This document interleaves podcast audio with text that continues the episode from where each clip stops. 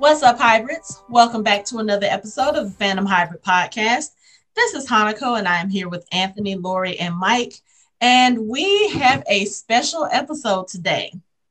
So, what we have decided to do on the podcast is that for everyone's birthday, they get to choose a topic of whatever it is they want to talk about. And then the four of us will either watch the TV or the show or read the book or whatever the case is. And that's what we would discuss. So, since Michael had the first birthday of the year, he picked Howard the Duck. Let's go, baby. That's I'm right. talking about the movie from 1980, was it 86? 86. 1986. Yes, ma'am. So, yes, and as you can hear, Michael is very, very psyched to talk about this movie. I wish we were doing video because y'all could see the big ass smile I have on my face right now because I am ecstatic. Oh, I'm really, really happy about this. And I know that half of us are not, but I am here to change that. So, so I'm your I'm your wing woman on this one because I freaking love this movie. That's what I'm talking about. Thank you, Lori. Thank you. okay, so I think Ant and I are seeing eye to eye on this one. Am I correct? okay, Uh, you, you might you might be correct. okay. So let's get started with this. Michael, why Howard the Duck? Okay. Um, th- first of all, thank you for letting me do this because I could. I was thinking about doing Real Genius, and I think y'all are probably more, more, uh, more apt to like that one. That was a little, little, that was a little bit more. That was a little bit better movie than Howard the Duck. But Howard the Duck is my favorite movie for a couple of reasons. First, let me take you back to the summer of 1986. Michael was a that had just finished his freshman year at Woodland High School in East Point, Georgia. He'd been a nerd all his life since Star Wars came out. He follows follows trend. He follows cartoons, anime, and he loves he loves science fiction. And he gets teased for it. Of course, he's a nerd. He has really thick glasses. But every summer, he gets to go to his go see his father in Montclair, New Jersey.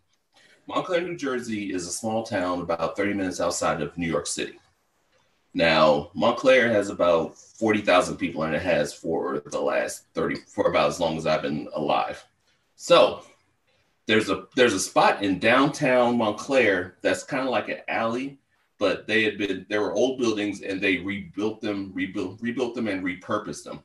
There were store there were like little novelty stores there. There was one called the Cat's Pajamas that was my favorite store that I went and bought stuff that I would that bought all kinds of nerdy stuff. Like I bought my first Fido Dido shirt. If you know about Fido Dido, if you're listening to this, I love you and you're awesome and we should meet. Um, and like all kinds of like really obscure nerdy stuff. And I used to go to that store all the time. But they also rebuilt a movie theater across from it. Now, the building that had the movie theater also had one of the had a Jelly Belly store.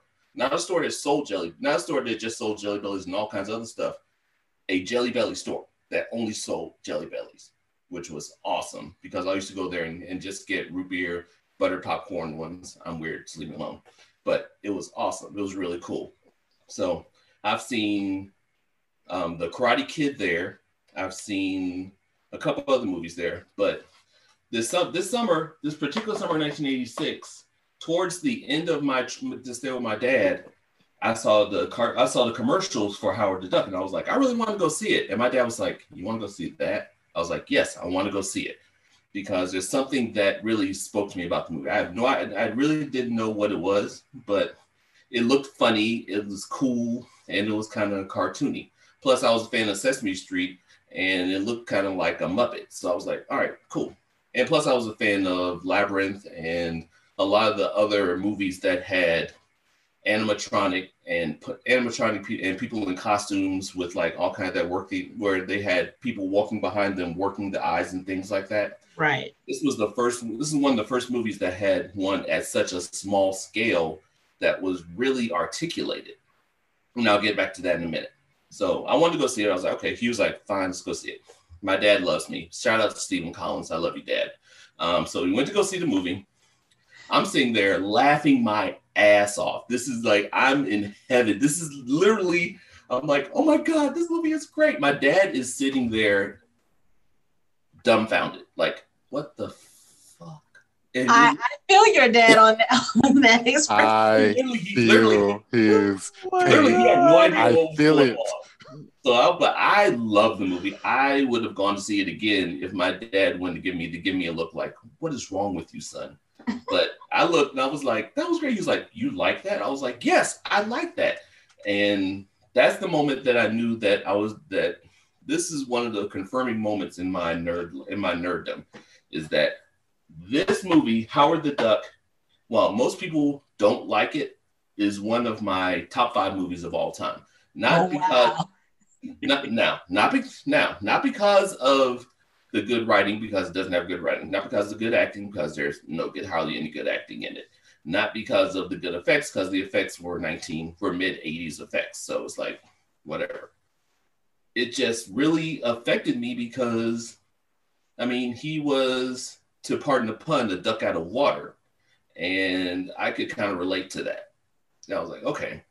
Like, you know, he was out and he was he was noble he was he was a hero and also let's get to the real reason why i chose howard the duck the real reason i chose howard the duck is because howard the duck waddled so iron man could fly and so the Mar- the Marvel Cinematic Universe could actually exist. If there was no Howard the Duck, there would be no Marvel Cinematic Universe. How and did I stand I by that. This is the. This is the hill I will die on. I promise you. This is why I picked this movie because we're in the middle of WandaVision, and all this other stuff that is built up because of the MCU. There would be no MCU without Howard the Duck. Michael I, has I Michael has notes. He has notes. I have notes. he has notes. Okay, okay. I'm. You know what? I'm going to start with in the beginning. Okay, let's start with the beginning of the movie. The beginning of the movie, Howard walks in. It's like they pan around and they show all the really cool. Y'all have to admit they were really creative with the movie posters and everything else that they put up at the beginning of the movie that had ducks instead of people in the as the characters. I that will was, give them that. That was really creative. So he sits there, he flips around the TV, and all the shows have ducks in there. They're really cool. I mean, the soap opera was funny as all get out. It's like the black man was like, "I love you," and the other duck was like, "Uh, he's dead." And it's like it was a soap, it was a duck soap opera. How can you not love that? So then he turns the TV off. He picks up a, a an issue of Playgirl. Okay, another fact: this movie was rated PG. There are, I have, I have, exactly. I have there, are, there are 10 to 12 moments in this movie where I'm like, PG? Yeah. Yes. I, have questions about that. And this, this, and just in this first one, like when he unfolds the centerfold and there's a naked duck in the middle of the centerfold, I'm like, this is a PG movie. like, what the hell? It's cool. So then, then Howard gets sucked out within the vortex through and, and he passes another naked duck in a tub after he crashes over uh, an old couple in the bed. Then and was she masturbating in the tub? No, she was singing. She was just singing. No, no, she was doing something. Thank, okay, thank you, Lori, because I looked at that like, and she, anyway, I was like, I don't even know if I want to visualize. So she cra- so she crashes through. He crashes through the, through the walls, and he goes up into space and he's going through the vortex and flying through space. Then you hear a voiceover that says, The cosmos, countless worlds upon worlds, worlds without end. In these galaxies, every possible reality exists. And what is reality on any one world is mere fantasy on all others. Here, all is real and all is illusion. What is, what was, and what will be start here with the words In the beginning, there was Howard the Duck. And the movie starts. I may and have to post this video just because I want people to see how serious you were just now. I'm dead serious about you. I'm, I'm smiling. I'm having a great time, but my argument, like, I'm dead serious about this argument. So we go through the movie. And okay, first of all, and I'm for let's go back to where I said this movie, this movie ran where this movie sets up the whole the MCU is nothing without this movie. Before this movie, I looked it up. The only the only Marvel movie that existed was not even a movie. It was a Captain America 15 part serial. If you don't know what a serial is, a serial is when back in the 40s and early 30s, 40s, and 50s, they had these. They when you go to the movies, they had these 15 to 20 minute skit minute skits where it's like the Lone Ranger was one, the Shadow was one, Zorro was one, where you would see where they, they would show like the hero doing things and then right at the end it would cut you off and be like will he do this? It, it basically was i mean this is where the term cliffhanger came from because there were cowboy ones where they were riding stagecoach and they were getting ready to go off a cliff but they would then they would say will he survive this? Come back next week. That's the way that's where the term cliffhanger came from. So he this was a serial where this Captain America was a 15 part serial in 1944. After that, Howard the Duck was the first Marvel film in 1986. Very first. I was shocked because I thought there was a Spider Man or Captain America movie in there, but those were TV movies. Those don't count. This is a cinematic movie. This is the first one.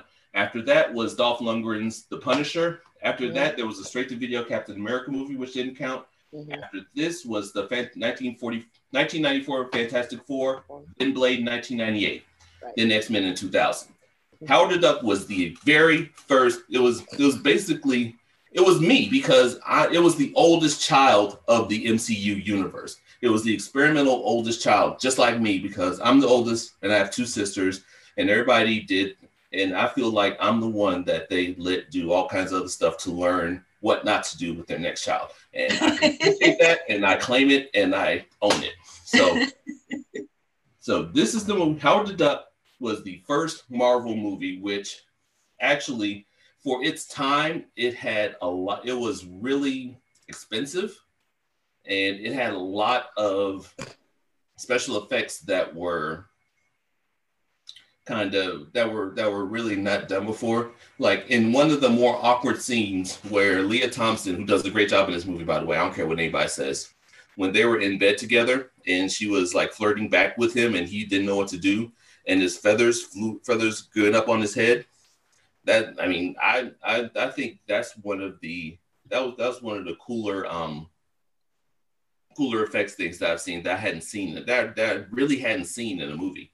So um, where else? See, where was I? Um, okay, so in in all this, that I mean, should I start really go through the whole movie? Yes, I should. Okay. So.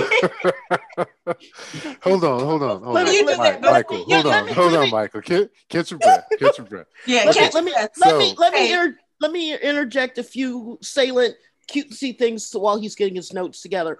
Lea Thompson uh, got this movie as a reward for being in Back to the Future, and her look that she has right now was based upon a combination of Desperately Seeking Susan slash Madonna, and she purposely went to uh, thrift stores to get the look ready for the film.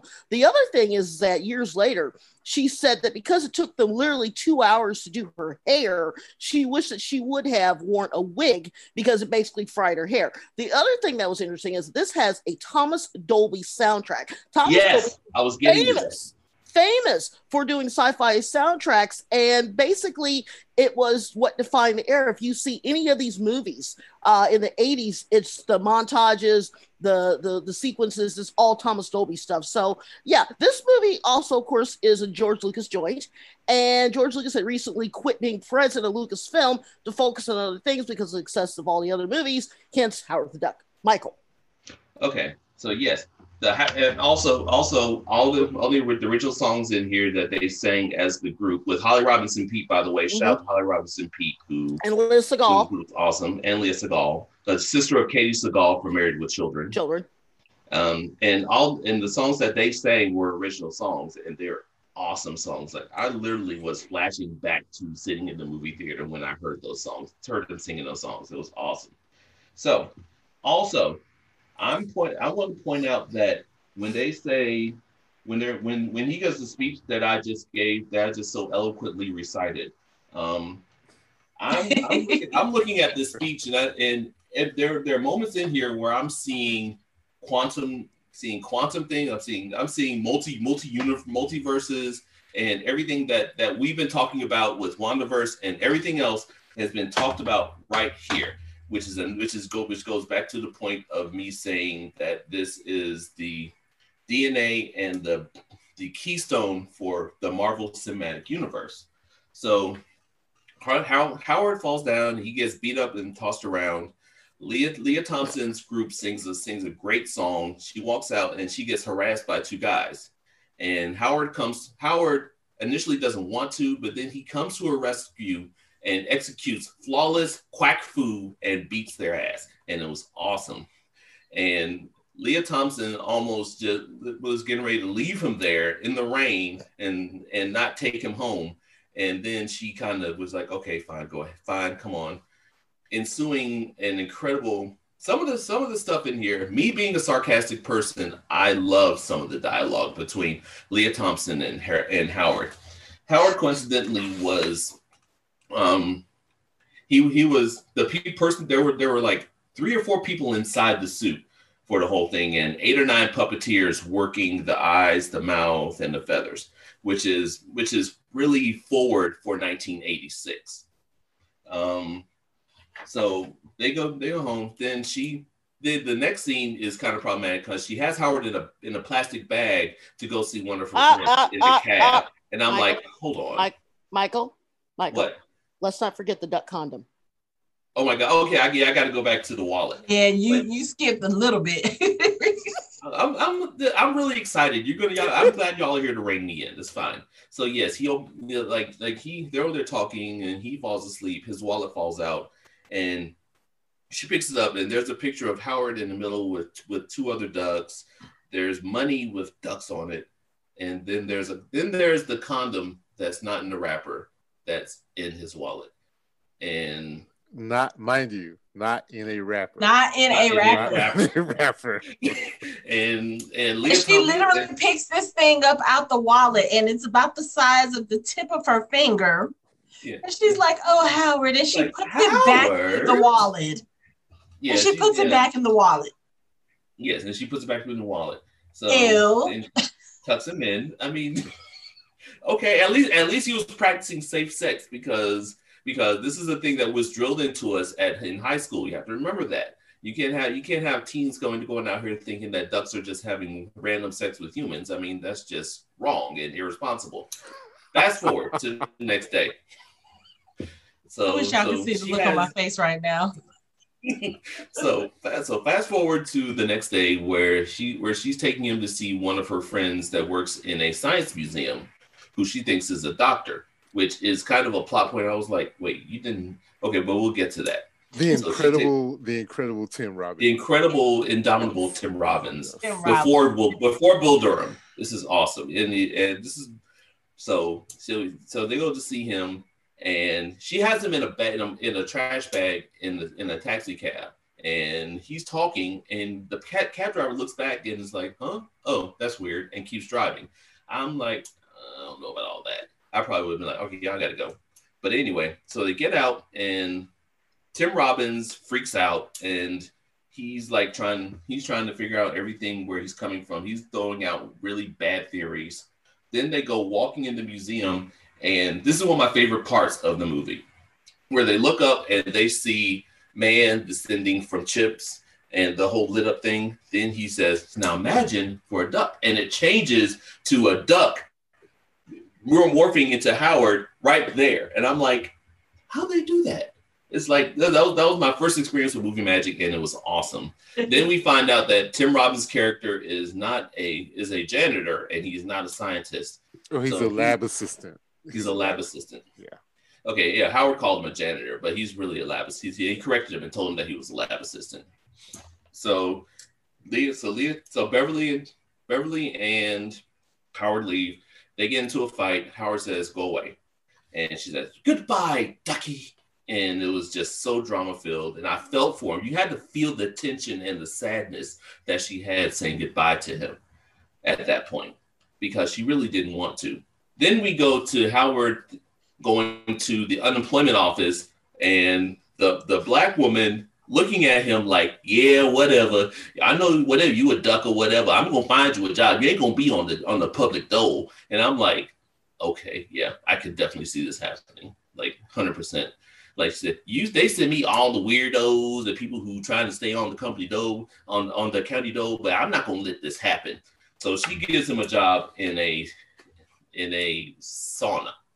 That was not a sauna. That was not a sauna. That was not a sauna. I'm, I'm, I'm trying to be polite, but no, yeah, this, this no. If you're gonna tell the story, you got to tell it all. That was not and, a and, sauna. That was a. You, it was very much a house of disre- disreputable, disreputable reputation. Yes. however, mind you, this movie is PG thirteen. No, no, no, no it's PG. I mean, it's not PG thirteen. Mind you, it was PG, and I'm sitting here like, wow. now we're gonna. It has nothing to do with the movie at all. Before Mike continues on, so let's let let's just put a little bit more background on it. So. I realized when I started watching it today, I thought that I had seen this movie like years and years and years and years ago. Back in 86, I would have been like 11 when I got to watching the movie, I realized, oh no, I've never seen this movie in it. It's in its entirety. Probably because I wouldn't have liked it. you know, it was just one of those movies. When I watched it today, I was just like, okay. okay. And, and, and, I'm I'm like Hanako. Mike is, like Mike is lucky that we have 30 years plus of friendship behind us because you are only because of my love for you did I sit through this movie today. and, and, and, I'm like Hanako. I, I realized, I realized that I had only seen clips and partial scenes of this mm-hmm. movie. There's a lot there, of this movie. I, I have never seen this movie from beginning to end. Clearly, I was not really prepared because yeah. my daughter, who's 12, came oh. in. I was like, oh, you know, and then I, for some reason I said, you know what, maybe, maybe not, because I remember there were some things about this movie that she probably don't need to doesn't need to see. And my wife was like, yeah, no, um, no, I because this is one of my wife's favorite movies. She's like Michael. She's like, your wife like has great, great taste. She's like, it's a great movie. I love this. Like one of her favorite movies. I'm like, okay, well, We'll, you know, me and Michelle we'll, gonna have to have a talk. we'll, we'll, we'll see.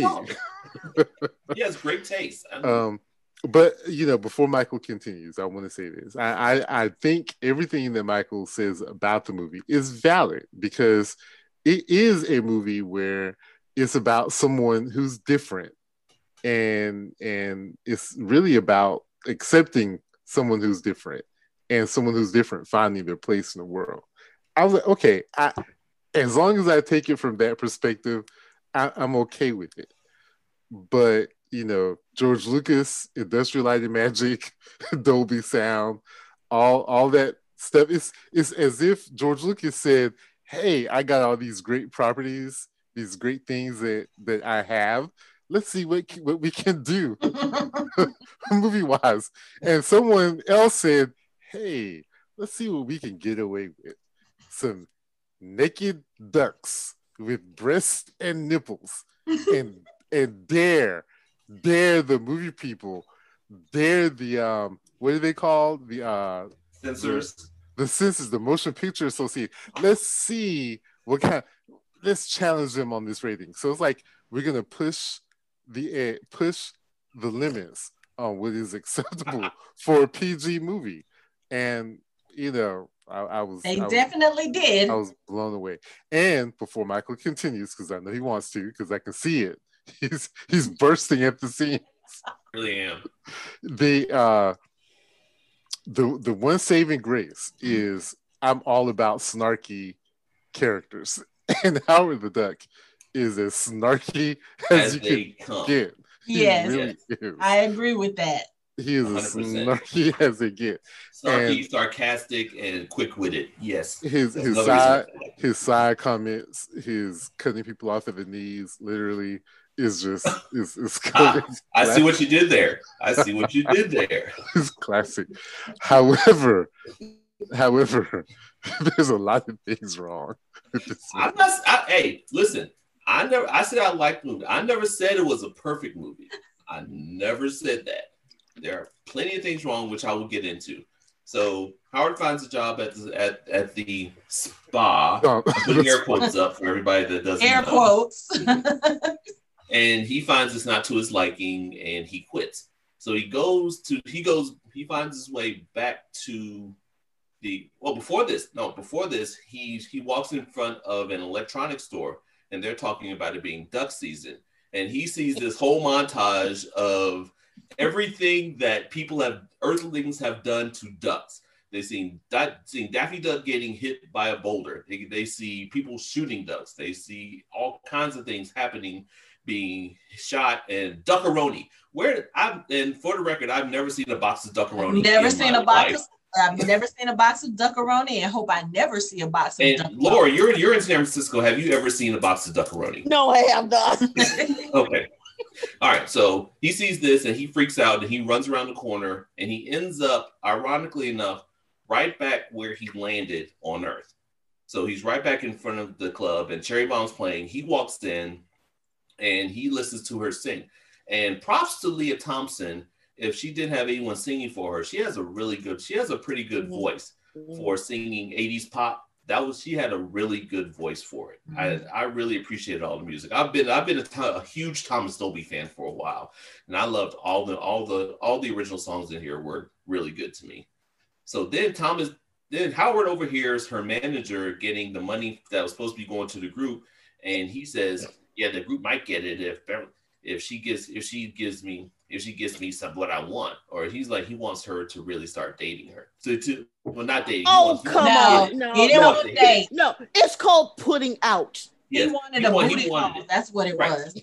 So Howard goes up and, and plays tough duck with him and his two friends, and it's it's like it's basically a duck version of Roadhouse, or for the, where where he where they get Howard, they put him, they run him the length of the bar to the floor. Howard gets up, walks on the bar, proceeds to kick their ass with quack fu again, and he gets the money from with with with very artful use of ice picks, by the way he he gets he gets the money from their manager, fires him, and then goes then goes into the back where everybody's like really shocked to see them.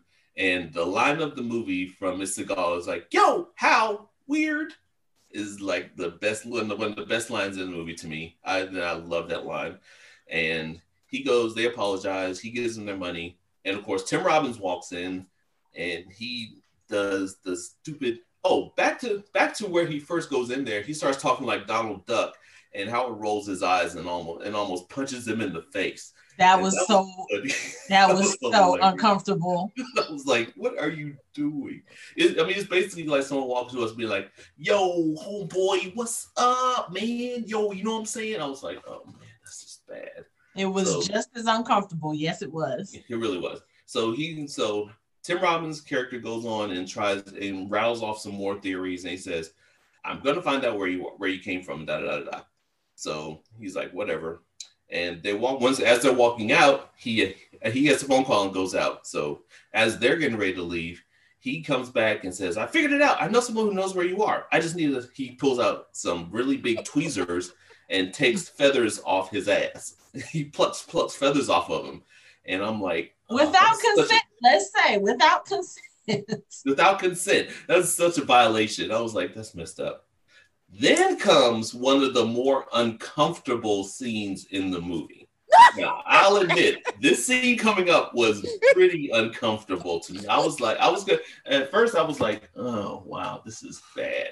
As a kid, I don't even remember how I reacted to it when I was 15 years old. But now I'm just like, this is really bad. So Howard goes in and there and he actually starts playing the keyboard because he used to be in the band and he's like playing and she's like, oh, that's pretty good. So then they start talking. Howard and Lea, Lea Thompson takes off her bathrobe and crawls into the bed in panties and a camisole. And he's like, he, he was talking about, you know, wanting to go back home. He's like, although I found a very, I found a new appreciation for humans. And he's looking at her ass and she's like, Howard, you're the worst and it's like, oh Jesus. And I'm like, is she flirting back with him? Like he didn't say humans. He specifically said he found the female fish for the female okay. uh, yeah. body.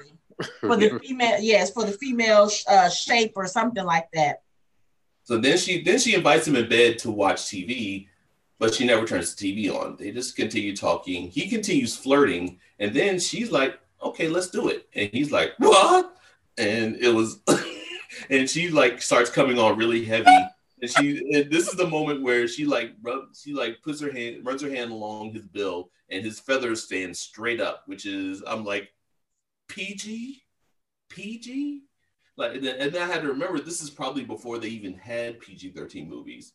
Although they no, I take it back. They did have PG thirteen movies. They just they did. rate this movie PG. I still have no idea why. After watching watching the first third of it, I'm like, this is a PG thirteen movie. If I've ever there is no way in hell that movie should have been rated PG. just, think, just the I, fact that, that they had not they had a series of gratuitous ass shots. I mean, she was practically naked, literally. Yeah. I mean, it was it was so disturbing. And she didn't really have an ass. So I'm like, this took a lot. Like, why are y'all doing this? So she then she's like, I'm just kidding. Then she kisses him, kisses him goodnight, and and then they come. Then here comes here comes Tim Robbins and his two scientist friends. One of whom is uh, Jeffrey Jones.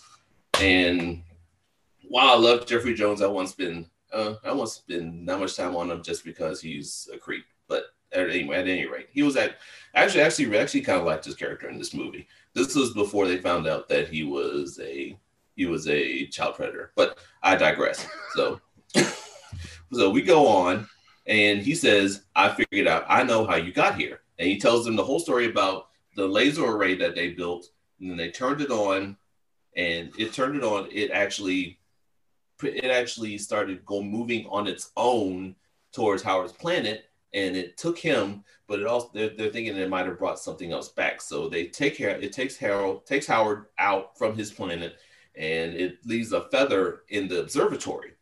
And Howard ended up landing five miles away from the observatory. So they're like, so Howard's like, I can go back, and they're like, yeah, we're planning on doing this. They're going there tonight. He's like, all right, cool, let's go. So he's so she's like, so um, Beverly's like, Howard, you can go back. She looks at him, then she does the dramatic look away, like, I really don't want you to go, and walks away. And so she's they're like, well, okay, I guess we could. His assistant, to give him give his assistant credit, he was like, I don't think this is a good idea, and we should. And this is the one character in the movie where you should have listened to him. This is the one that, that one character where they say, I don't think this is a good idea, and you go do it anyway, and people get killed or possessed by inter, inter, intergalactic demons. But I digress. So they end up going. Then he ends up packing his bag. She gets Polaroids for him that they apparently took at the where where at where they were singing. Although I didn't, I don't remember that part. I digress again. And she's like, "I'm gonna miss you, Ducky." And he's like, and then he go, then he does the Casablanca speech where he says, "Out of all the planets I could have landed on, why'd I have to land on this one? And I'm finding it hard to leave you." And I'm like, "Okay, she's still a duck and she's still a human. This is still really that." Uh, okay, let's go on with the movie. Okay, so at any rate, so they're they're driving driving to the driving to the observatory. As soon as they get there, alarms are going off because apparently Jeffrey Jones's character starts it up again, and the laser array explodes, and the professor is nowhere to be found. So the so the cops get called, and poor Howard gets and they're like look and the detective who's kind of a moron like arrest that kind of puts Howard tries to figure out what's going on. So he he secludes Howard and Howard and it just gets really messy from there. So I need to take a breath. Someone else talk. Okay, uh, but before, why are you taking a breath? Why you why you again gather yourself and get to know together. The the the other thing, um, the my my history of knowing some of the stuff about Howard the Duck, like with George Lucas's involvement, if anyone knows anything about George Lucas, you know, you know, this is kind of personal. He went through a pretty terrible divorce um, around that time where he pretty much I think, if I'm not mistaken, he lost a lot of things. Okay. But he had also just built Skywalker Ranch, which around that time, which you know he was kind of hoping that this movie would like be a real big hit to help him out, and it didn't. And one of the things that came out of it was needing some cash. Well, the thing, if, if you remember Star Wars, George Lucas created Industrial Light Magic because there wasn't any special effects studio that could do the things that he wanted to do. Okay. Um, also, you know, he also had a lot of CGI and he had to create another studio to do the CGI. Well, he ended up selling that studio to his buddy Steve Jobs. And Steve Jobs bought it like for a ridiculous amount of money, which was more, even at the time, which was, I don't know that I don't have the number, it was more than what it was worth. And that ended up becoming Pixar animation. So that was one really good thing that came out of that movie. Yeah. Okay, so this, this movie birthed the MCU and Pixar. And this Pixar. Another reason why this is this is one of the best movies ever. Thank you, Anthony. I appreciate Pixar, it. Pixar was born out of the failure of Howard the Duck. You know, all that's all I'm saying. Okay, so so going back, I'm gonna I'm gonna speed through most of this because it kind of, you kind of have to get to the more prescient points of the movie. So Howard gets arrested, they escape, then they find the professor who is acting weird, like something is like his something's wrong with him in his head. So they take him and escape. So while they're escaping, he's driving. I don't know why he's driving it. He's the one that's acting like he's possessed. But he, he's driving in a pretty sweet Jeep wag, Grand Wagoneer, by the way. That that Jeep, that Jeep was pretty awesome. But I digress. So so, so they're driving. He's like moving. He's losing his mind. He's losing his control control of himself, and he, they're driving all over. Oh they, wait, wait, wait, wait, wait! I just want to say you brought up the jeep. That shows you how awesome those jeeps were at that time because that thing went through some abuse. I mean, went through some abuse. Yes. So they end, they end up stopping a quarter of an inch from a window in a Cajun sushi restaurant Okay, so after a gangster. It's like so. Let me say,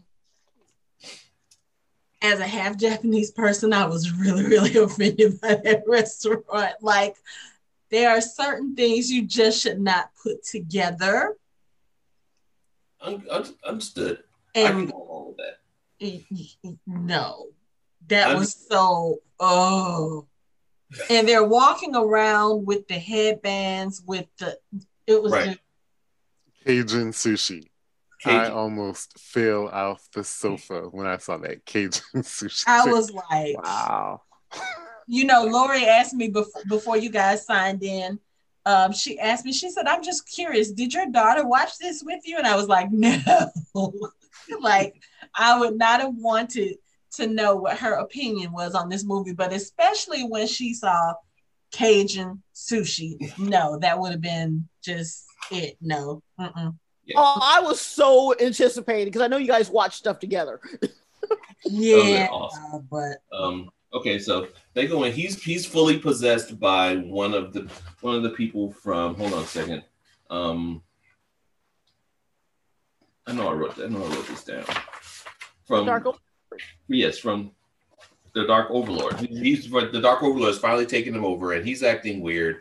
And this, and they're they're sitting down, and they order three specials and three beers, and he's saying everything is going. We're trying to take over everything. Everything is going to be, and he's he's going off, and. The, and Something is growing inside me. It's growing inside. The nexus of Sominus, and can get all the all the all the other dark overlords down. So then the waitress brings them three specials and one and it has eggs in it, and Howard freaks the fuck out. And I, I, I, I, literally forgot about that part, and I busted out laughing. He was like, "That, that was like the funniest thing." I, I, I actually laughed out loud. I'm not the cannibal. so then it's like so so the Dark Overlord shows him the code key that was going that's going to do all this, and Howard grabs the code key and tries to leave. And he grabs the code key, then three then three of three locals come up and they start talking, they start talking smack, and Howard gets in a fight with them. and they take him and they get ready to make Cajun duck sushi out of him. And I'm, I'm with you, Hanako. The the the the chef the chef was one of the bad. It was a really bad um caricature of Asian. I was like, this is so cringy. That whole scene, just them taking bad. a live walking talking duck and putting him on the table and throwing seasonings on him like they're about to that whole scene was just so disturbing on so many levels seasoning like, him like like like doing like, just, like sprinkling herbs on him and then throwing putting a stick of celery in his mouth then the dark overlord takes full takes full control and like then beverly says says you have the same howard and he has mr code key and he's like and he goes completely bonkers and destroys the whole diner. And there was to, so many things wrong with that diner scene. Just the diner scene was was problematic. I, will give you that. It really was. So he tries to escape, and he says, "Give me the code key, Howard." And they end up fighting very quickly. No, okay, I got to go back because the guy he sees the guy with the hatchet, and he takes control of the hatchet, and he spins the hatchet around, and he brings the hatchet down and cut and cuts the cuts the ropes, cutting binding Howard's feet, and almost cuts his little duck balls off. And she says, "Are you all right?" And he says, "Yes." And I remember as a 15, as a young impressionable 15 year old, laughing my ass off at that at that scene, which is probably when my dad first started being concerned about my mental well being. I digress. um, so after after he beats up Howard and takes takes takes her takes her hostage, and goes back, gets prepares to go back to the lab. Um, they the police come and Howard somehow gets out and they have Tim Robbins in the back of a police car and he's he's saying he, and Howard's calling out to him like murmuring to him and he looks over and there's a playground and Howard is standing still acting like one of those rideable rideable duck things that goes back it's on the spring that goes back and forth. And I was like okay that's pretty clever. So Howard breaks him out, and in the in the interim, the Dark Overlord goes to a nuclear plant and gets recharged. And so now Howard and Tim Robbins get on a plane, get on like a little kind of it's like glider, ultralight, and ultralight, and ultralight, and, and they lead lead the police on this chase, which is just it's, it's really like you're like really like y'all y'all can't catch him. Like those things can't go that fast. So they were so they lead him on on a lead him on this mm-hmm. wild chase. A wild duck chase. A wild duck chase yes.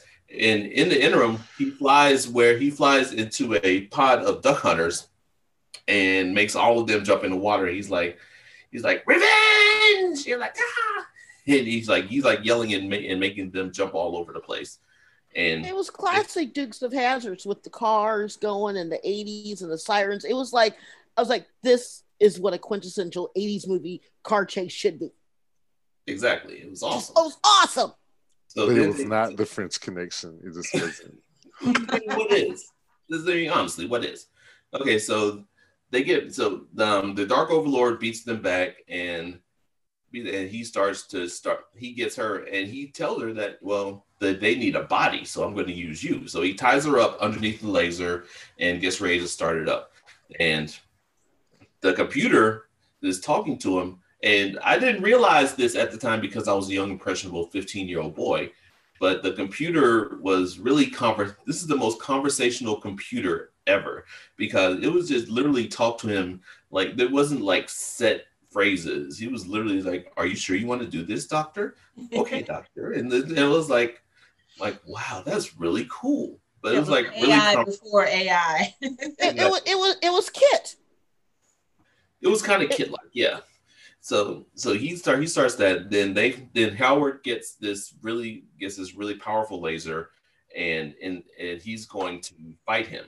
And he, they put it on the scooter, and and then they couldn't figure out how to get scooter. Like fasten the seatbelt, fasten the seatbelt what do you mean fastens? And it's like the classic kind of slapstick thing. He fastens the seatbelt and it goes whoop, backwards.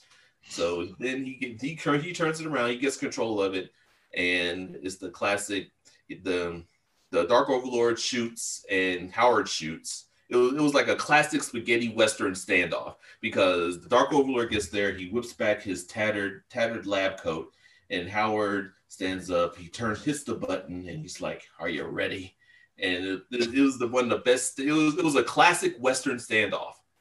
So then Howard hits the button, the Dark Overlord shoots, and Howard's laser overpowers him and shoots him back. He's like, "Ah, it worked." Then the the meanwhile the countdown's still going, so there's like a minute left until the Dark Overlords come down and take over her body. So so they go down, and she he, he untied. They take untie her. Then the professor comes back, and he's like, "Oh, he's gone. I don't know where he went, but he's gone." They're like, "Did we win?" But then the Dark Overlord is outside his body now, and the Dark Overlord reminded me of God. What movie was that? It was it was, it was really bad CGI. I'll give you that. But it, it reminded me of a certain movie. It reminded me of. Go ahead. It was Ghostbusters. It was kind of it was kind of ghost. It reminded it was a movie. It reminded me of Explorers. Y'all remember the movie Explorers? Oh had, yeah, had, uh, that's right.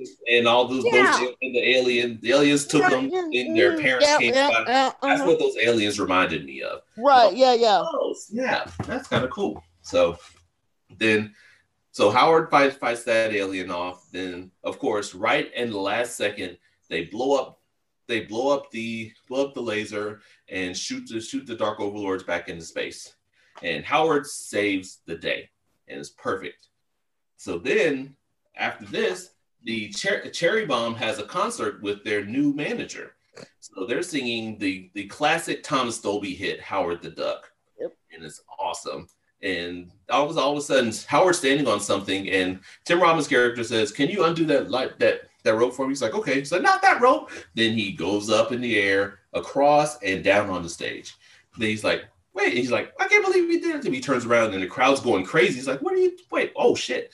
Then Tim Robbins' character brings him a small guitar, which was obviously meant for him. And he was like, what are you doing? He's like, rock and roll. So then they have a guitar. Him and Lea Thompson have a guitar duel on stage, which is freaking awesome. I don't care. Walk and then they were they were doing like they did all kinds of stuff on there, and it's just the it was just the perfect ending to the movie, and I I was I was a little misty afterwards. I was like, ah, that was my childhood. That was perfect. So I love this movie. I I love. I think. I think the casting was was pretty good. Uh, there was a young David Paymer in this movie who was in in this movie for all of two minutes. Um, I got to give props to Willard Huyck, who was courageous enough to take on this movie and do the best he could with it. And I also have to give a shout out to Mr. Steve Gerber. Steve Gerber is the man who wrote the first Howard the Duck comic book. Now, Howard the Duck was, as a comic book, was really kind of an anti-comic book. He started as kind of an a supporting character for Man Thing. He didn't have, and people loved him so much. Like they really didn't think that much of him, so they took him off. But once they took Howard out of the Man Thing comic book, they got so many letters saying, "Oh my God, why'd y'all take Howard out? Howard was great." They ended up giving him his own standalone book. So Steve Gerber wrote it, and it was really more of a satire from satire from modern modern life. I mean, he was he was basically in it. He he was against like all kind of anything corporate. He was against. He really he, he was like dead Deadpool before Deadpool, mm-hmm. right? It, yeah, kind of. But he was he more he more spoke about spoke out about like how how comic companies were treating their writers and their illustrators. Like he was really speaking out about that and he went like Marvel gave him someone gave him such a hard time because of everything that he read. Like he was, they fired him, then rehired him for something, then they fired him because they had to keep bringing him back because Howard the Duck was such a great character that everybody raised hell when they stopped the comic set, stopped the comic. Mm-hmm. So they had had to keep bringing it back and bringing it back. Um, they did bring back like a a more recent run in the last five or six years of which I have like 10 to 12 copies of it. And it, and like, it's actually a, it's, it's a good read. And in one of the first few, they introduced Gwenpool, who is a female version of Deadpool, which is, and, and Gwenpool's fucking awesome as shit. I love Gwenpool. So. And Steve Gerber passed away about, what was it, about 10 years ago he passed away? Something like that, yeah. Something like that, yeah. And Marvel Comics did a really awesome thing. Uh, I forget which comic it was, but they did one of the few uh, full uh, cover uh, birth, death with his name, and they had a little background, and they had an imprint of Howard the Duck, and the faded in the background. It had Steve Gerber uh, we miss you. Thank you for all you've done. And Marvel doesn't really do that a whole lot when creators right. die, but they did it for Steve Gerber. They also settled out of court with his girlfriend because he had sued them because they he didn't get the gratuities uh, that he was supposed to get the residuals, but they were able to, with Stanley's help, get his girlfriend and his family uh, a fairly significant amount of money. Not the full amount of money because he should have gotten at least I think they said something off of the back end of the movie, but he got enough they got enough money where they were able to bury him. They were able to do a couple of nice things. And people when you mention steve gerber they fondly remember him and they everyone loves steve gerber. Um real quick. Except disney. Except, yeah, except disney. Real except quick disney. um for a real uh, fun fact uh, john cusack robin williams and martin short were auditioned for the part of howard's voice. Mm but they ended up settling on Chip Zien. Uh, rel- uh, I don't think he was really a newcomer. I think he did more. Yeah, he was a he was a voiceover guy, so they really settled on him instead of. But can you imagine Robin Williams in this movie doing oh, that God. character? God. Actually, I, I think it probably would have worked, except for the fact that Robin Williams ad libbed a lot. Like mm. even in Aladdin, like they had yeah. to they had to literally draw certain things because of what he was saying. Like he he literally did characters. They're like, wait, we didn't draw that. Okay, get to draw, get to draw. Like so, actually, that, that kind of probably would have been pretty dope. But well, yeah, and the other thing is, is that you have to remember this was one of Tim Robbins' very first movies because they really didn't want him for the role, but they were like, no, give the kid a chance. They said he's got some talent, and of course they were right. But it, it, you just you had a few people in here who went on to bigger. Holly Robinson Peete. It was her Liz first movie too, if I'm yeah, not mistaken. Yep. Yeah. Liz Sagal. And, and, they, and, they, all sang her, Lea yes. Thompson, and um, Lea yes. Sagal. They all sang. Yes. Yeah. Dominique Davalos. Yes. Yeah. And and the thing with Liz Sagal, uh, of course, she's Katey Sagal's sister. Their twin sisters are the Doublemint twins. Yeah, they had a show. They had a show too. Yes, they did. I forgot about that. Yes. Yeah, yeah. and also the, that final concert scene was shot at the Warfield in South in San Francisco, mm-hmm. in front in front of a live audience, and I thought I thought that was cool just to shoot it like you know, and, in just shoot it live like that. It's just kind of like where, um, oh, and fun fact: the guy that the guy that played Howard was also the little man that was with John Goodman in Oh Brother Where Art Thou. That was him. Oh, Ed Gale. Yeah, Ed Gale. Okay. And he, oh, he was, he was also the he was also a, a Chucky double in the original Child's Play. Oh, okay. Oh, that makes me happy. also, the oh. theme the theme song, the Howard the Duck song, was written by Thomas Dolby and George Clinton. This so is there true. is some funk in there. This is true. There's a little P funk in this title. So. And what was the girl that helped write some of the her, Annette something was her name? I think it was. She she she helped with the alternative because there's two soundtracks. There's the right, original, there's the, the alternative soundtrack. She did more on the second soundtrack. Yes, guys, I know way more than I need to about Howard the Duck. See, I'm so this makes me happy. I'm glad I'm glad somebody's on my side. Okay, so I can say since I love this movie, you you always with people with things you love, you always have to be able to get with the things that you don't like about them.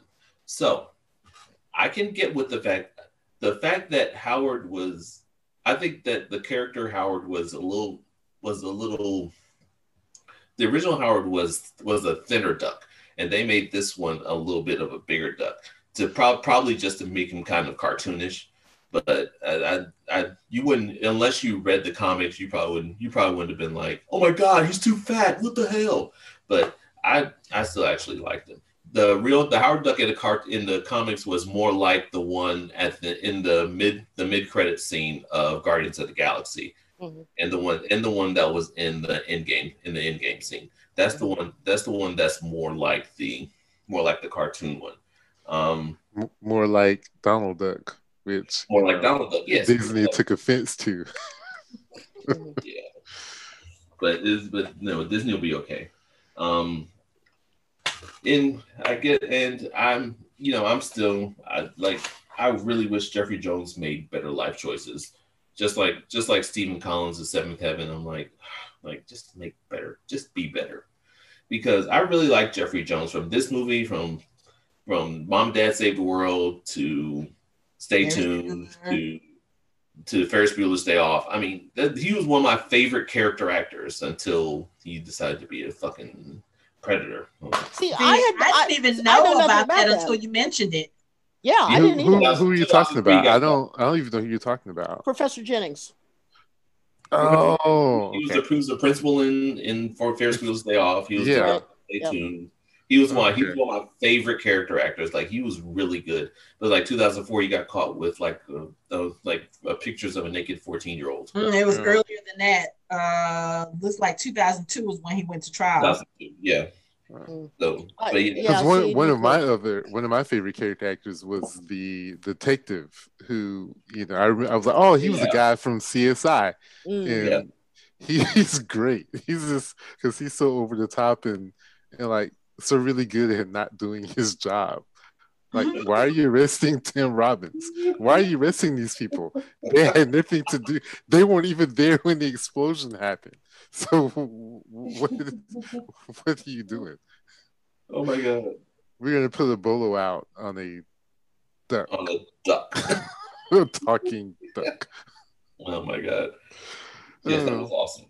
But you know, I, I, I, I was gonna give you grief about the movie, but when you when you really step back and it is for what it is, is fairly entertaining, and there's a lot of there's a lot of value in the movie, like Howard's characterization and the snark and and just the the idea that you would take, you know, something from the comic book and turn it into a movie is, is pretty. I mean, it's it's it's it was ahead of its time, and I don't think a movie like this would get made in the exact same way today at all. No. at all. Right. Um, it, it has some value in it. It's just it wasn't hard to watch. I mean, I've, there are plenty of movies that I, I've never finished because they were just terrible.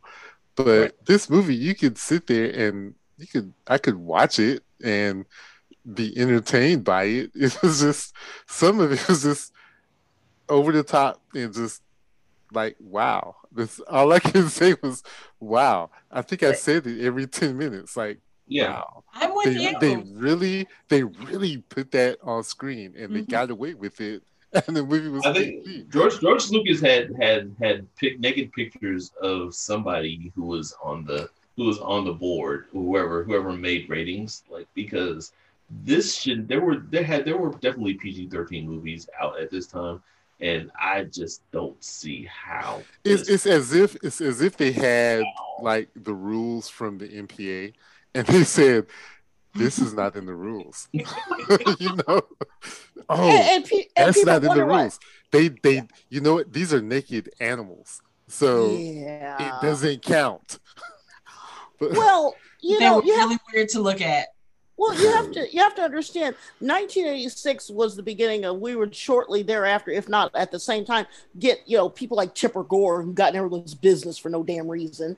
I right. mean, you know, it was it right. was that era. I mean, if you look at the movies that they made, I mean, Footloose, I mean, you Purple Rain, uh, you you look at Ferris Bueller's Day Off, all of these movies, uh, Johnny, uh, the, the the the one with the car with the two Corys, uh, all of these movies, they all followed the same type of formula where you had the half naked women, half naked girls, you had the snarkiness, you had the jokes, you had the really cool clothes, you had the car, and yeah. you had the thing. So this was literally a typical mid 80s movie, and it was perfect from beginning to end. If you like and follow 80s movies, it hit this beat, that beat, all the way da da da da da. Was it a perfect film? No. Is it a great film?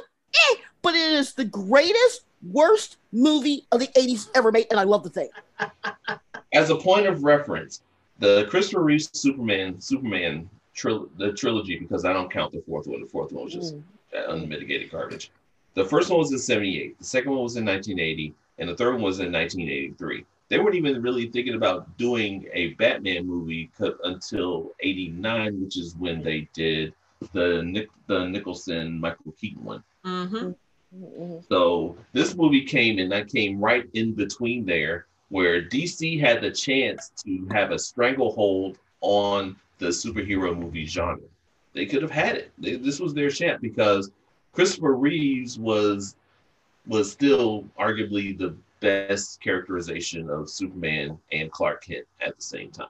He's arguably was just outstanding, and he did a really really good job at it. So they if they could have if they would have come out with a good Batman movie in that scene, if they would have done they would have come up with Justice League like if they would have done MCU things like set up the Justice League then with all this with that yeah. Superman, then Marvel wouldn't have stood a chance. Right. No, but I mean, uh, they, well, they, probably they would have they would have killed the game with that. I well, think. this this is outside what we're talking about, but they killed they shot themselves in the foot with Superman four yeah, I know you don't want to count that, but they came out like right after Howard the Duck, and that that crushed DC. Yeah, after that, so yeah. Howard wins. Howard, uh, Superman, Superman Four was was absolute garbage, and the studios were looking around like, nah, that's okay. And yeah. and the failure of Howard the Duck, unfortunately, probably killed the idea of trying to turn comic books into movies too. Because, I like agree. you said, you didn't get. then when they did the um the Fantastic Four movie, mm-hmm. that was garbage. Mm-hmm. That that didn't help until Blade, and when Blade came out, that was everyone was like, "Oh, okay." It, it, it can have some success, even though I would say the success of that movie was more dependent on Wesley Snipes, Wesley Snipes yeah. than it was on it being Blade. But you know, I, I understand what you're saying. How did that kind of open up that realm of possibility? The weird Marvel. thing is, the weird thing is, is like the Fantastic Four movie, the, the 1994 one, was it's like I don't even. I have to be honest. I don't even remember this movie. Like it had it had no real stars in it. Like Alex Hyde White played Dr. Reed Richards. Jay Underwood played Johnny Storm. Rebecca Staab played Susan Storm. Michael Bailey Smith played Ben Grimm. Joseph Culp played Doctor Doom. Like, huh? What? That's my point. That's my exactly. That's my point. So you're looking at and other than Dolph's Punisher, which came out in 1989, there I mean there were really no redeeming uh, that like that movie Howard, which which I still love. Punisher was was fine. I mean Captain America was straight to video, so that really wasn't anything. Fantastic Four really almost didn't exist. It was almost like it's almost like a Mandela thing. Like that they actually made that movie. Like I don't remember that. Mm-hmm. Hanako's been really quiet. I'm just. and then, but then it's like in 1998 they had Blade, and from Blade on, you actually had good. You, that's where that's where Marvel really took hold. So and if you think about it, I mean, if you think about it, a lot of there, there wasn't really any anthropomorphic movies where you had like an animal talking amongst humans as a right. main character. Right. That that wasn't a thing. So as far as that goes, that was sort of revolutionary in the adult genre, not something for kids, but mm-hmm. an adult movie with an anthropomorphic mm-hmm. duck walking around acting among people, humans be a mainstream movie is is pretty revolutionary and i can understand where george lucas where his mind was about you know this is going to be fantastic this is going to be great think about it marvel took iron man who was basically a b level superhero and and launched i mean at best a b level and launched an entire you know anthology of movies that are like the cornerstone mm-hmm. of of these last two decades. This is it's amazing. But back then, they tried the same thing with Howard the Duck, and it did they didn't pull it off. But like I said, it, it was ahead of its time. I mean, they were thinking the right track. They just chose the wrong IP. You know. Well, I'm gonna I'm gonna throw this out here. I'm gonna back up two years. Let's take David Lynch's Dune. Okay, everyone knows I'm a huge Dune fanatic. You're lucky that for my birthday I didn't suggest we do the Dune movie. I suggested something else. Ain't nobody got time for that. Why to keep the peace? Because I was going to make you guys watch the miniseries, but anyway. I would have watched it, but I would probably watch miniseries is 18 hours long. You would have killed me. Anyway, what I'm going to say is this: during the from 1983 to about 1987 88 ish they had a problem in hollywood the problem is is that they had the success of Star Wars, you had the success of uh, the Indiana Jones movies, and you had the success of the beginning of some of the horror films. Okay, they didn't have a really hardcore science fiction slash fantasy slash comic book genre that they were trying to build.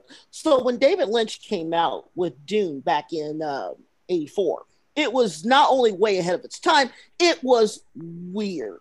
Okay. People didn't get it. So fast forward a couple of years, you had a couple of franchises here that try to kick off, a couple of franchises there. Out comes Howard the Duck. Howard the Duck is unique enough. They put enough money in it. They have a name behind it. So technically, Howard the Duck should have been a bomb, not a bomb, but a bombshell hit. It should have just been through the roof. But we weren't blockbuster. We weren't, thank you. We weren't quite ready because we were still in the back of our minds thinking about movies a la Dune. Okay. So I, I submit this.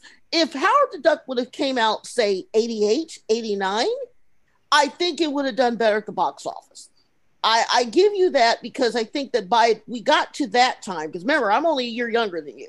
By the time we got to 87, 88, we were like, okay, we were beginning to get this whole okay, we're bringing back Star Trek. The idea that's coming back. They're beginning to do some of this stuff here with this. There's they're beginning to show more the old uh, Battlestar Galactica stuff in reruns. We're beginning to get more comic book stuff because by then they had given us the uh, Thor Captain America Italy movie. Right, and they had they had teased oh. us with the, the, things. So you see, all those were yeah. beginning to trickle, which led to the '98 Blade. So if Howard Duck would have debuted just two years later, it would have been more of a classic to a lot more people. I can see that. Yeah. Um, just for anthropomorphic anthropomorphic reference points, um, the Muppet movie came out in 1979. The Great Muppet Caper came out in 1981. The Dark mm-hmm. Crystal came out in 1982. The Muppets Take Manhattan came out in 1984. Labyrinth came out in 1986. Now, Labyrinth is mm. one movie that I think was was one of the only contemporaries that you can kind of compare to Howard the Duck, just because of the level of the the level of, of effects that they used in it. What yeah. about But the thing, yeah, but those things are all like I said, those are all. You could probably make argument about Dark Crystal with all those are all considered like children you know, mm. kid type oh, movies. Well, yeah, yeah, but yeah, I'm, what, and, what, what, I'm saying is that that that you know they're put they're using the use of puppetry and animatronics. Right. right. oh yeah. yeah. With there, like it, it, it was kind of already there, but I think that this movie it's more it's more so it's more so the the the story than the effects for me. I think that it, that is the the subject matter really kind of hindered it just because it's Howard the Duck and Howard the Duck is not one of the it's a strange choice for Marvel to do its first feature film with that comic. They didn't choose any other comics because they had TV shows with the Hulk and Spider-Man. Well, arguably, arguably, Marvel really didn't have much to do with it. They just gave them the IP. It wasn't it wasn't like it is now, or even when when Blade was in, they weren't as involved with the production of that movie as they would mm-hmm. be now. Mm-hmm.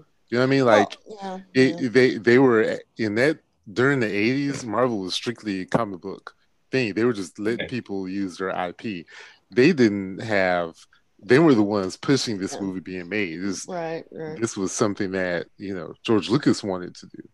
And he and just got also, the IP from them. And, and we had Alf. And the, the thing is, either you liked Alf or you didn't and that could also play a big factor into it too. You know what I mean? Yeah.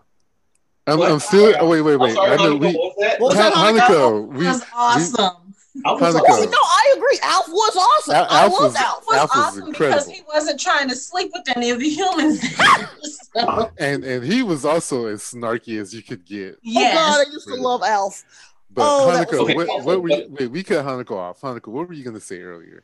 I'm really Hanako's been really quiet. I want I don't even remember. I, I, I think no, I think when Michael was talking about the different the different movies coming out, like I really didn't start all of the earlier versions of the superhero movies that he was talking about, aside from Batman, and I think maybe the second one and possibly the third one back then, the, the Keaton ones.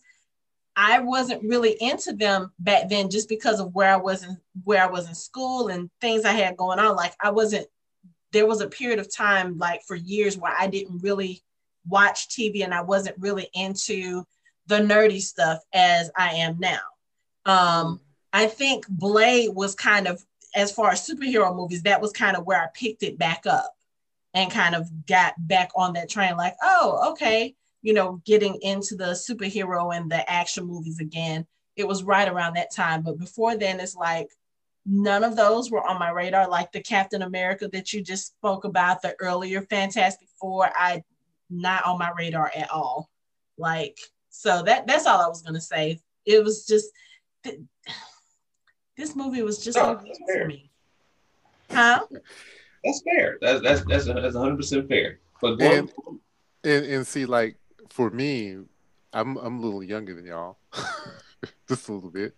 For for me, those that time period, like Labyrinth and Dark Crystal and Dune, um, the Neverending Story, Crow, all all those things were things that were in my wheelhouse. But mm-hmm. then, you know, seeing Howard the Duck, like I think I remember seeing the previews and I just wasn't interested. And at some point during the 90s, I think I remember starting to watch it because maybe someone else told me it was a good movie, and I think I went to a Blockbuster and rented it or whatever, and and with my dad or something. And I remember, I don't know if he turned it off, but somehow when he when he when he had, and Lea, I had to turn when, my back. When he and Lea were in the bed before they came in, I think that was the, I think that's where my memory ends like I think maybe he got up and like stopped it and was like, "No, you're not gonna watch wrestling." yeah, and, I had I, I, had to stand up I, and turn my back. I had to face the wall. Right, when and listening, on. Yes, and, and just now, listen to Michael talk about it. I realized I think that's what happened. I'm almost certain that he was like, "No, you, you know, we're not going to watch this," because Wait, but, he, but he was with Playboy with her with her t- with her duck titties hanging out. And uh, the- to to be honest with you, I I don't think so but he let it go as far as he did until that point. It was like, no, we're not gonna, we're not gonna. At that, that point, I think my, I think my dad probably watched the movie, which is funny because my dad's name was Howard too. But at that, at the age that I was then, yeah, that was something. Even if my dad would have been like, okay, you can watch it, my mom would have absolutely been like, no. My mother was very strict when I was younger. Like there were there were a lot of things that I could not watch. Anything that was even remotely salacious or had any kind of anything that wasn't like strictly strictly PG I I couldn't watch like there are still some things that from that time that I have not watched to this day just because I never got a chance to watch it when I was a kid and I'm just kind of to the point where I was just like it's just not on my radar but Howard the Duck is one of those that, yeah, my dad probably would have seen that first one, be like, no, no, no, you don't yeah. need to watch. And it. it wasn't like my dad was was strict or anything because you know he let me see a lot of stuff, mm. and but I I don't know. It, it's something about about something and, about and, furry naked an duck animal an animal with a human. I think he just uh, uh, he he would be the type of person that would just say like this is that that was just too far for him. Yeah. You know that that would be well, something. No bestiality for you. No, no bestiality for. Mm, no. Well, well. I think he would. I, he wouldn't have had a problem with with he was as as he would always call it titties and ass. He wouldn't have had a problem with that, but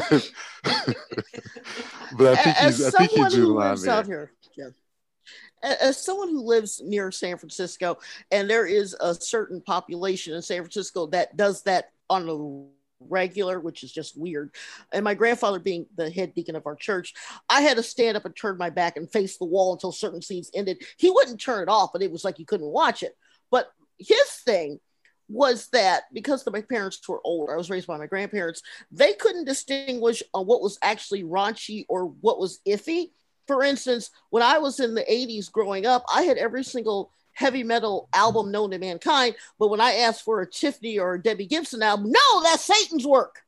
Excuse me? Do I don't, don't get right started on Debbie Gibson. Don't get not talking about Debbie Gibson like that. I refuse to have her. Oh, but, but no, but that but that was the way he was. so my, my point is that when I first saw Howard the Duck, I believe because I was 14 at the time, I believe that I didn't see it until about two years later. Of course, of you know because two years would be okay kids back in the day when a movie was in a movie theater you had to wait to see the movie two ways. You had to wait for it to come out two and a half to three years on nbc abc or cbs or you had to go to this mythical thing called blockbuster or family video if you're from the midwest and you had your little card and you walked up and you had make sure that no one from your school saw you and you had to ask for a pg movie. If your parents signed for an r movie they would give it to you you come back and you watch it okay so That's, so that's, I didn't after you after you go back and try to go through the beaded curtains at the X-rated right. section. Yeah, Sorry. yeah, yeah, yeah. Because because because if you grew up in a small town, everybody knows who you are. But see, here's the thing. When I did see it, I think I was about 16 and a half, maybe almost 17. And when I saw it, I was with my best friend and we were watching it and we were just laughing hysterically because – her mom and my mom used to just run around, you know, town doing whatever. So when we weren't with our grandparents, our moms basically let us do whatever the heck we wanted. Luckily, we were nerds and didn't get in trouble, but we would spend a lot of time watching movies that we really shouldn't have watched. So, so we spent a lot of weekends just watching totally inappropriate stuff. Eddie Murphy, you know, all the stuff. But the thing is, is that when I did see it, I didn't think it was horrible. I didn't think it was salacious. I did think it was raunchy, but it wasn't to the point where I wasn't. Uh, I didn't turn it off because by that time, Weekend at Bernie's had come out, and I was way more fascinated with them carrying around a dead body. And then they did a sequel. So that's where my head was at. Awesome. Oh, I love Weekend at Bernie's. Are you kidding me?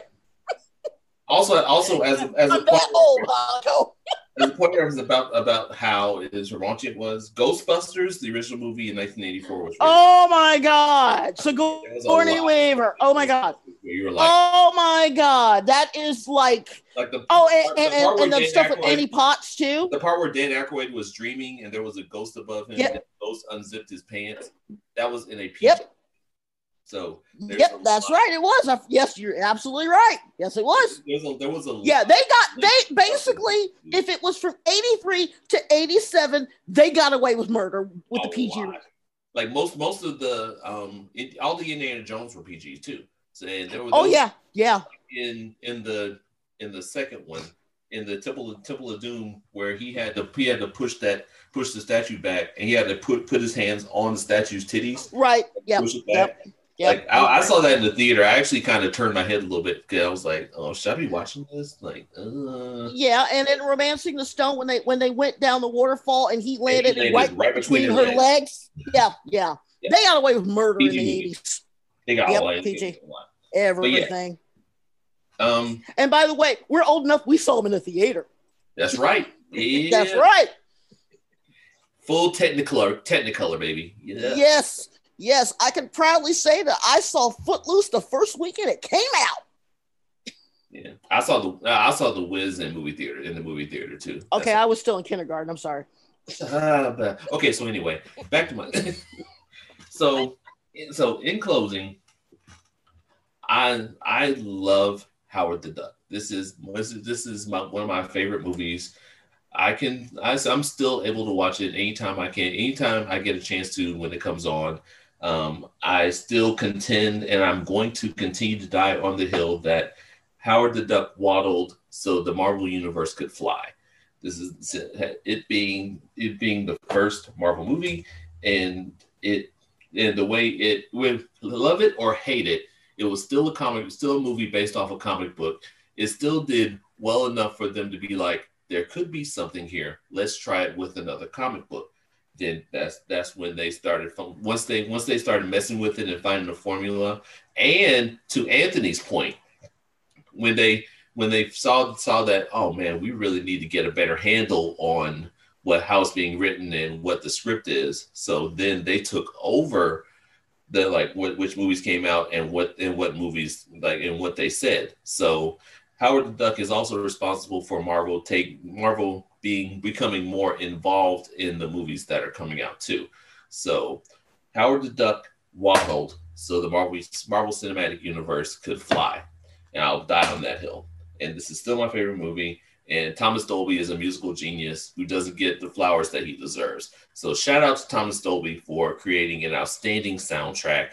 Shout out to Lea Thompson for having an, a wholly underrated 80s pop singing voice, and Holly Robinson Peete.